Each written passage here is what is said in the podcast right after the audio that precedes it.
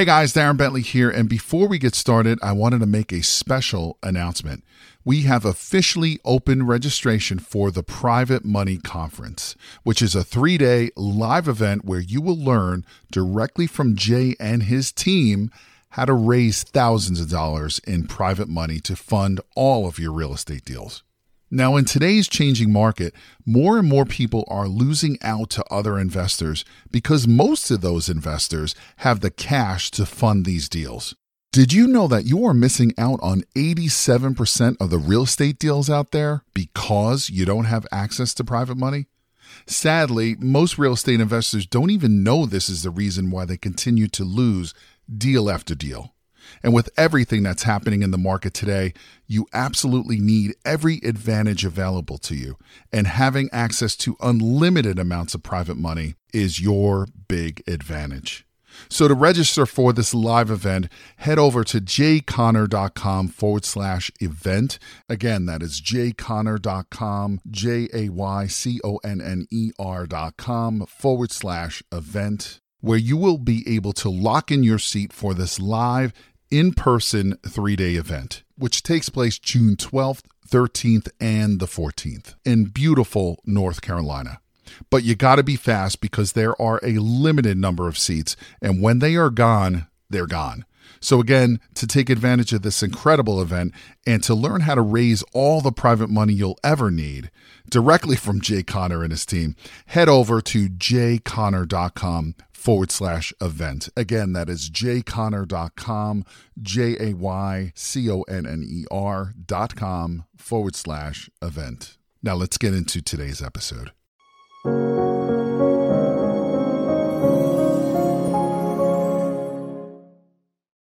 First of all, let's make sure everybody understands what we're talking about when we say wholesale a deal.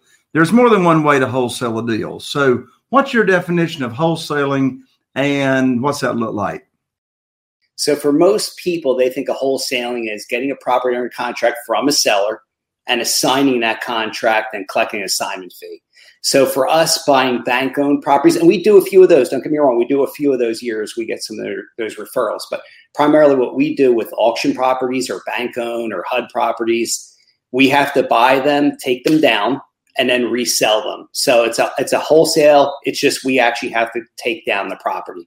So we do need the funds to be able to purchase it, whether we use transactional funding, private lending, as you're great at, at raising money, we do as as well. We love the raising money game and using private lending for that. Um, but yeah, it's it's kind of the same deal as it is with the assignment of contract. It's just we actually take it down, so we show ownership at one point. So, what's the advantage of actually buying the house instead of getting it under contract and then uh, collecting an assignment fee? I guess, you know, in certain states, there's been a crackdown. I think Tennessee and Illinois has had a crackdown of wholesalers where they're making them be licensed realtors. So I think you know this kind of negates that because you're actually purchasing the property, right? You're showing you have the vested interest, not just the vested interest or equitable interest. You actually purchased it and took it down, so you have the right to do what you want to it afterwards, and nothing can come back. So from a legal standpoint, we're probably the safest and best. I am licensed in Pennsylvania. I probably will get licensed in Florida, and occasionally we'll do some of those assignment deals. But for the most part, we just take them down resell them. And in this market, as you know, wholetailing has been unbelievable. Just getting the property in decent enough shape to get be mortgageable, reselling it, not you know sitting on it for six, seven months while the rehab's getting done, while the showings are going on. It's much quicker. You know, you're in and out in 30 days at the most. And you're hopefully selling it in 30 to 45 days in this market right now, too. So it's been much quicker and better. Right. So the reason you actually buy the house and uh, and and and take ownership of it is that way, regardless of where you're doing business, you don't have to worry about there being issues with just collecting an assignment fee. Am I hearing you right on that?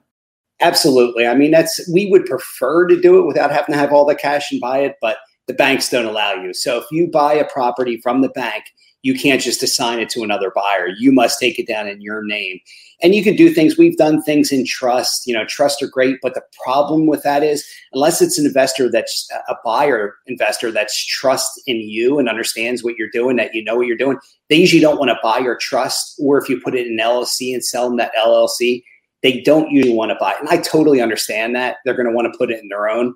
So, you know, we've run into that in the past with Fannie Mae. Fannie Mae had that anti flipping. You couldn't sell it for more than 20% of what you paid for, I think it was 90 days after the deed was recorded, not when you purchased, but when the deed was recorded. So, um, with those properties, we either had to do something off the HUD or we just had to wait those 90 days and then just sell it to them at that point, which has other risks, but you know, it's overall, if you're making profits, I'm all right with that.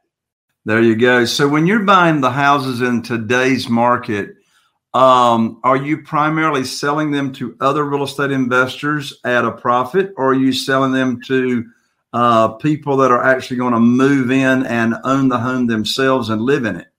In this market, we've done more to end buyers. The people are going to live in there than in the past. Typically, we sell to other investors for the most part. But in this market, the way it's been and the kind of properties that we targeted, we've kind of pivoted and gone to um, less of the train wreck properties, you know, that need everything, and more to the ones that just need a little bit, you know, to get it back and mortgageable and then resell it. So we've kind of pivoted a little bit just in this market to try to take advantage of what's there, go after the low lying fruit rather than everything else. I got you. I know it's going to depend on the market. I mean, you're in all kinds of markets all over the nation.